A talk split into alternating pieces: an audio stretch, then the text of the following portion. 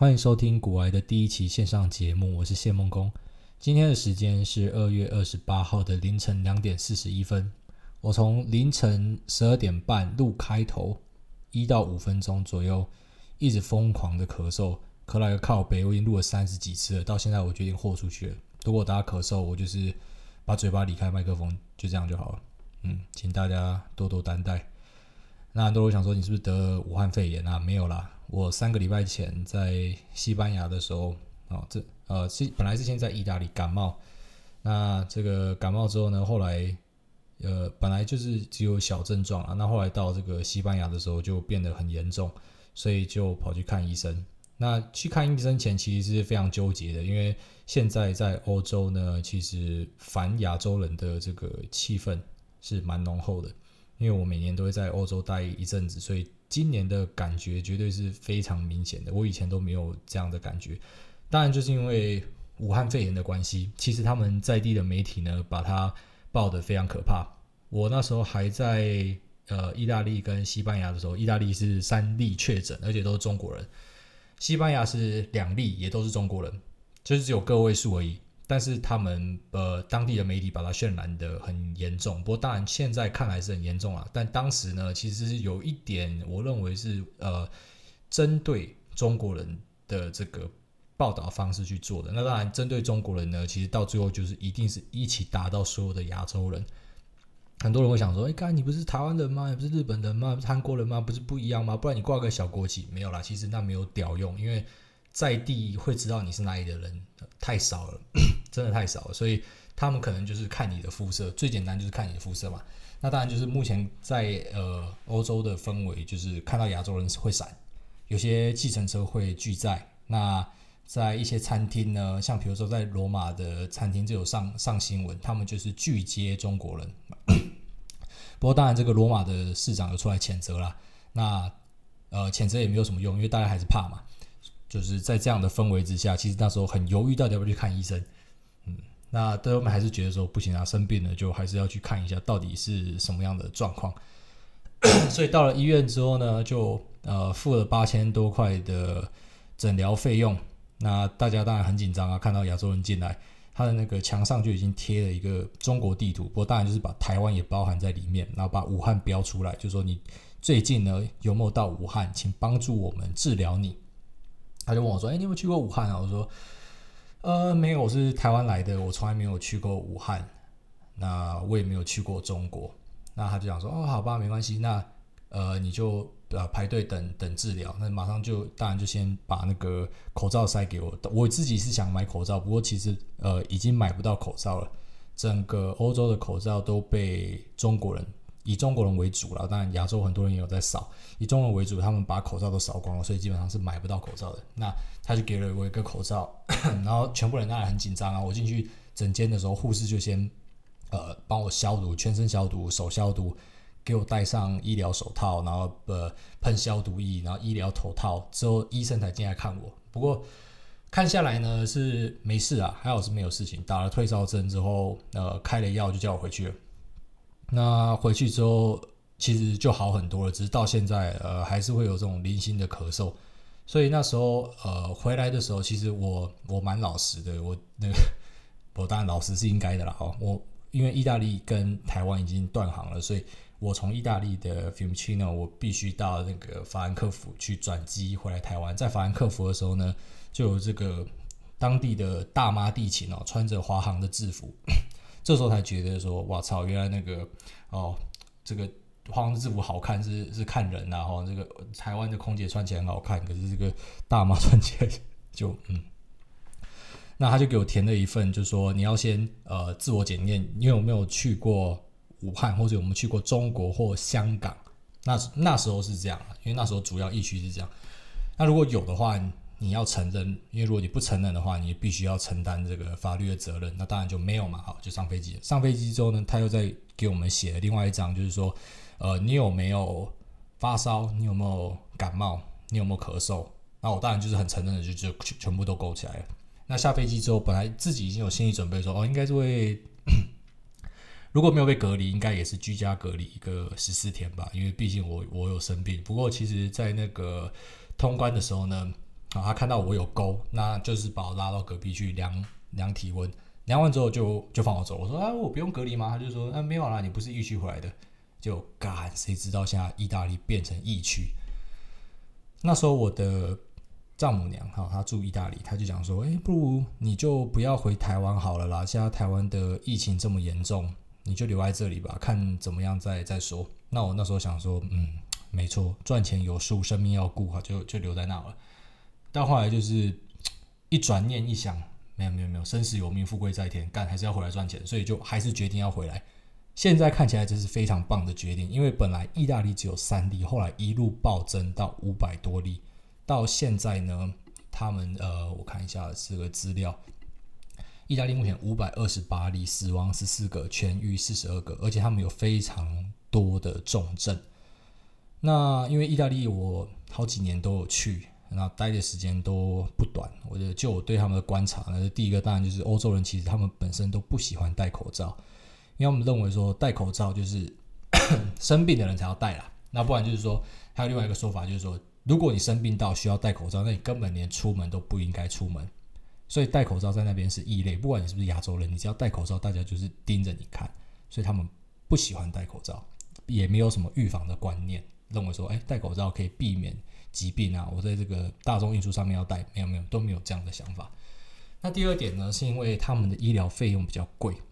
好，那这个以他现在大爆发的米兰啊，或者说罗马这种大城呢，其实他们有很多的呃呃外籍人士或者说移民啊，他们呃没有没有没有办法去负担医疗，因为连意大利人自己看医生也不便宜啦，所以他们很多很多呢会在真的病到受不了的时候才会去看医生，所以我我判断了，这也是因为呃。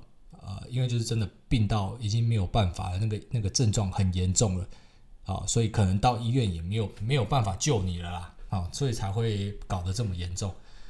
那这次的崩盘，很多媒体已经帮你写出来了嘛，就说啊，是因为意大利的疫情扩散，所以可能这个下到了欧美区。哦，我认为对啦，是是多最主要的主因应该就是这样，没错，因为呃。欧盟的国家呢，你申请之后，你就可以加入申根区。那基本上大家喜欢去的观光大国都是申根区的会员。那申根区的意思就是说呢，如果你你飞飞机，比如说你飞到阿姆斯特丹，那你在阿姆斯特丹那边入境之后呢，基本上你在其他的申根区的国家，你就可以自由走动了，好像他们没有国境一样。那也因为如此呢，他们的来往非常方便。也就是说，呃，像之前的难民事件呢，很多难民从这个希腊上岸啊，然后就一路跑去德国，就是畅行无阻，就是一样的道理啦。所以，像很多人就担心说，比如说，呃，意大利爆掉了，那会不会其他的呃申根区跟着一起爆掉？那到最后整个欧洲爆掉，那欧洲爆掉的这个过程呢，美国会不会跟着爆掉？好，所以这个恐慌就出来了。那呃，美股呢，最近四天。从两万九千一百点下杀啊，到现在今天是第五天。今天呢，本来稍早也是一千点招待，那后来来一个大的反弹，弹到的两万六千呃两万六千七百多点。那目前现在时间呃凌晨两点五十分是两万六千四百点左右，算是 目前看来算是一个收了一个长长的下影线。那看到下影线，其实不要太兴奋。我知道，呃，很多人呢看到下影线就会直觉的认为说这个是收了一个脚，或者说它有有有支撑。那技术分析其实啊、有深有浅，每个人的看法不太一样哦。当然，能赚钱的就是好方法。那 我分享我的看法，我认为这个下影线呢，它其实就只是指说开盘之后往下杀之后有资金把它买上来而已，就这么单纯。好。资金把它买上来，不代表这个资金或者说后续的资金会有意图要呃收复失土，继续往上进攻。好，这还要看后续的走势怎么样。用一根 K 棒就要呃说它是一个反转，有点太武断了哈。而且这个长下影线呢，虽然很多人说它就是一个大反弹的象征嘛，但如果你 仔细的回测过，你就会发现。呃，多的是长下影线之后崩跌，或者是说，呃，长上影线之后继续往上涨啊，它只是代表这个盘中有曾经进攻过，或者说曾经下跌过，后来被推回来，就就这样子的意思而已。我认为是这样啊。那本波美股下跌呢？因为其实美股呃参与的散户啊、跟我们台湾的环境呢比起来，他们的参与的散户是相对少的。所以说呃，本波的大量的下跌呢，其实呃可以解读成说是因为 ETF 这些基金他们在作怪。啊因为基金呢，它其实是很多散户在买嘛。那今天如果今天发生恐慌的时候呢，散户要赎回啊，这些买基金的人要赎回这些基金。那基金经理人呢，他们就必须要去把这个基金对应的股票给砍了。那如果说很多人一起赎回的时候，就跟银行挤兑一样嘛，门很小，大家都想冲出去。那在股票的状况呢，就是说，如果今天门很小，就是没有人接，没有人接，可是一堆人要卖，那当然就是大跌嘛。以台股的状况来说呢，好，目前的状况是因为美债的殖利率创新低啊，这个殖利率倒挂，资金紧俏，且目前的资金都是往避险的商品去流动哦，就是全世界的资金都往美元的资产去跑，美元指数也创新高，但是呢，大家就想说啊，台股最近被卖了两千多亿元，好，这几天被卖了两千多亿元，是不是？外资要弃守台股往外跑了啊！目前看来，我认为不完全，还要再观察。因为呢，呃，台台币的汇率呢，对美金的汇率呢，还在升值，啊，已经连续三升了。就如果说他们把股票卖掉，他们是要逃离台湾的话，那台币应该是要贬的，啊，而且台 这些这些外资呢，他们如果说把股票卖掉，他们的钱是不能够。呃，在在这个台币账户里面停太久的，或会被监管会邀去喝茶。所以说，呃，一般来说，他们如果卖掉了，他们不把钱汇走的话，那他们早晚是要回来呃股市里面的。所以下礼拜我们可以观察看看，说到底这个汇率会怎么走，就可以大概知道说外资的动向是在哪里。但是也不代表说，比如说外资往外跑，那台股就要崩盘的，也没有这样啊。因为其实台股这个所有我们的本本土的作手啊，这个本土的大户呢，买赢外资，买到外资认错也是很常见的啦。所以外资它最多就是一个指标，也就是大家看看就好了。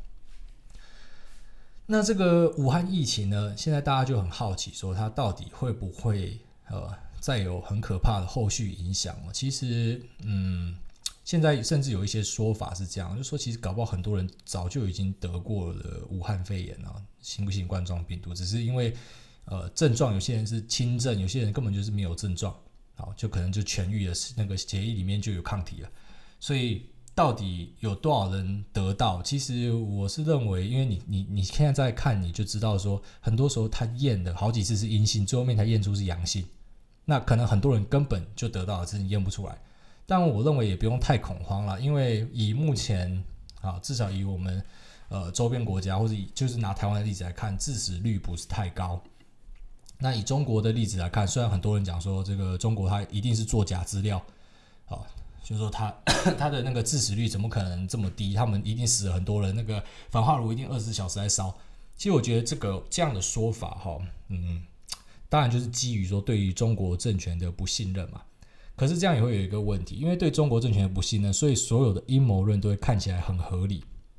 那因为所有的阴谋论看起来很合理呢，很多时候呢，在在中国股市，像大家把他们看很坏嘛，结果呢，中国股市在他们开盘最低点，新春开盘最低点之后就一路往上嘎。你把中国看很坏，他反而把你嘎坏了。好，那你有多少钱给他嘎？很多时候是这样，即便你你看对，好，比如说呃，共产党真的会倒掉，中国真的会灭亡，好了。最糟的状况，那可是你在错的时间进去放空它，你还是被它嘎到，可能你先破产了。好，那可能共产党十几年后才倒，这很有可能。最近的股市的走势呢，甚至是看起来是这样，中国的股市 一路在创高，好像他们生病的不是他们，他们杀了一个，他们比较像是恐慌了之后，诶，生病的其实不是他们，所以他们一路往上涨。那反而这个欧欧美这边呢，是这个跌了之后反弹又又不像样，又继续往下跌。好，特别是欧洲的股市也很惨，看起来好像他们更严重，或者说这个更害怕。那目前这个武汉肺炎呢、它其实嗯造成的影响会非常大，这其实大家一开始就知道了。但是只是台股这边呢，可能很多人讲说，诶，会有转转单的效应。但你要记得你，你转单可能也没有料。那或者说你有料，但是你没有需求。因为目前中国的停工啊还是很严重。我我在 PTT 的板上呢，我是看到很多人，就是你知道他们的风向是比较呃很讨厌中国啊。基本上你只要讲了中国东西，你不是讲坏的，大家会嘘你啊。我也不是要帮中中共说话，但是我就分享一下我自己认识的在中中国工作的朋友啊，他们他们讲的说法，像比如说其中一位是说他们的工厂预计。三月十五号才可以开工，好，很多人讲说啊，中共他们就是人命不值钱啊，叫你回去上班。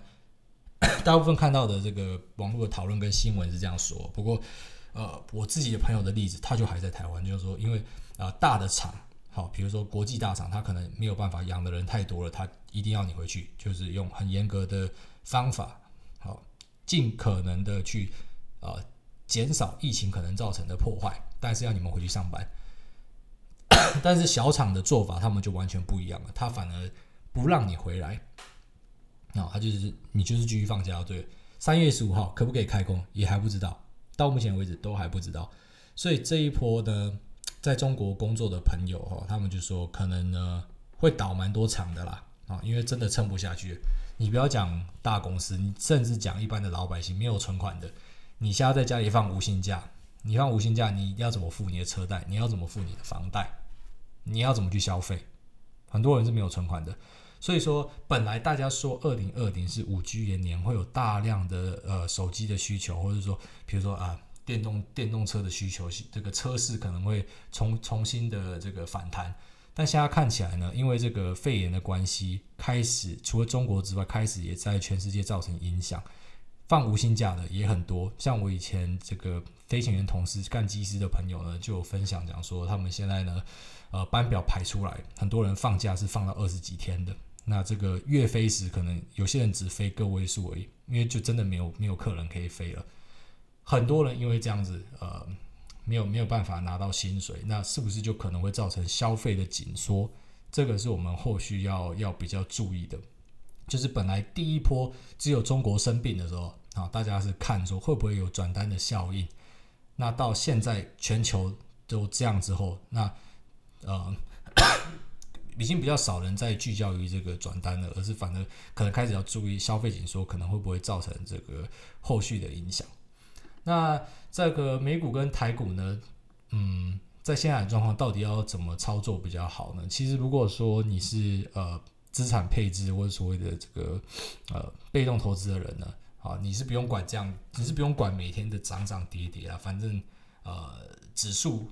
终究是往上走的，随着人类的经济发展，终究是往上走的。所以按按月买进，或者说按季买进、按时买进，就是啊、去平均你的成本，平滑化。那呃，你追求的是市场的报酬，对这些人来说是没有关系的。但对于比较主动投资的人呢，呃，现在这个时间到底是不是一个进场的好机会？我认为就是呃，有好几种说法啊。嗯，有好几种说法，我自己归纳出来的的的说法是两种，一种是肺炎 会严重的打击全球的经济啊，会造成大型的投资机构或者银行倒闭，就跟呃一些呃之前发生的金融危机一样，好，出现流动性的风险，那让整个股市崩盘，那可能就是一蹶不振个个个几年这样子，这是最惨的状况。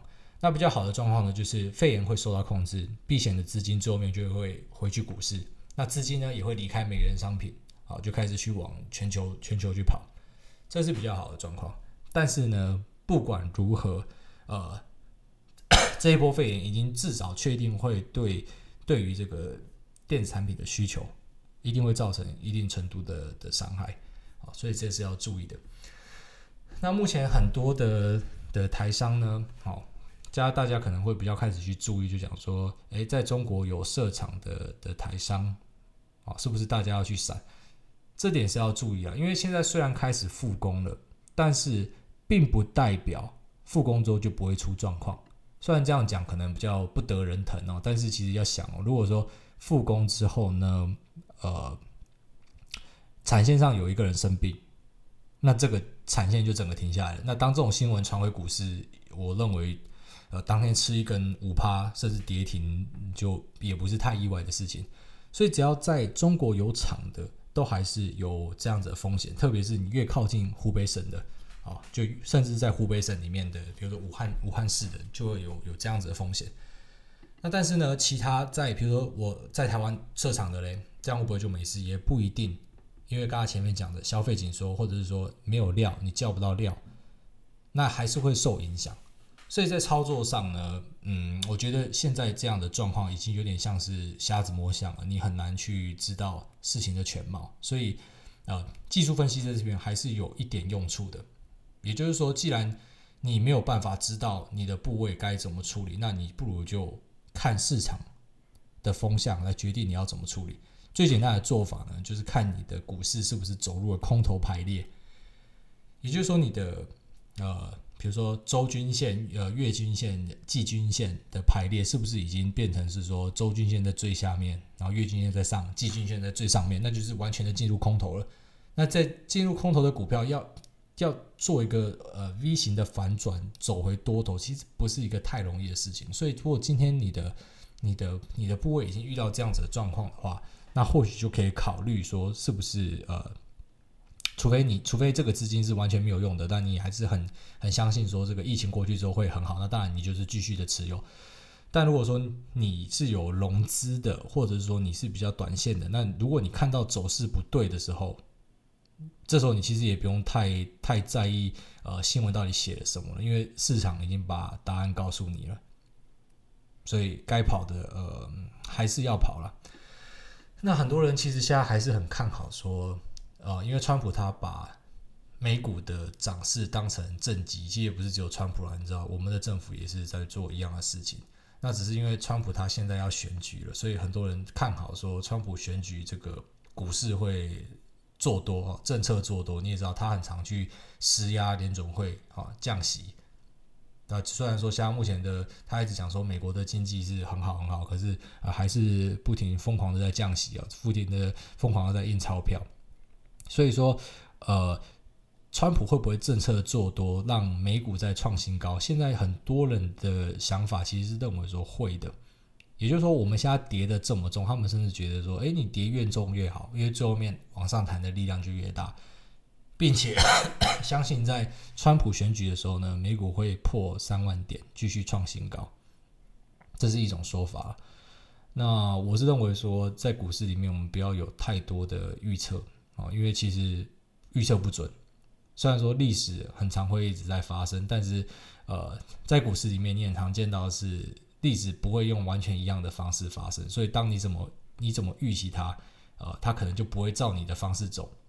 当目前是最恐慌的时候，可能股市是大反弹的；当目前大家觉得说嗯好像还好的时候，股市开始大跌。很多时候都是这样子的状况，所以不要有太多的想象，最好还是见机行事。如果说啊、最后面市场的走法跟你的剧本不太一样的话，那最好就先收手。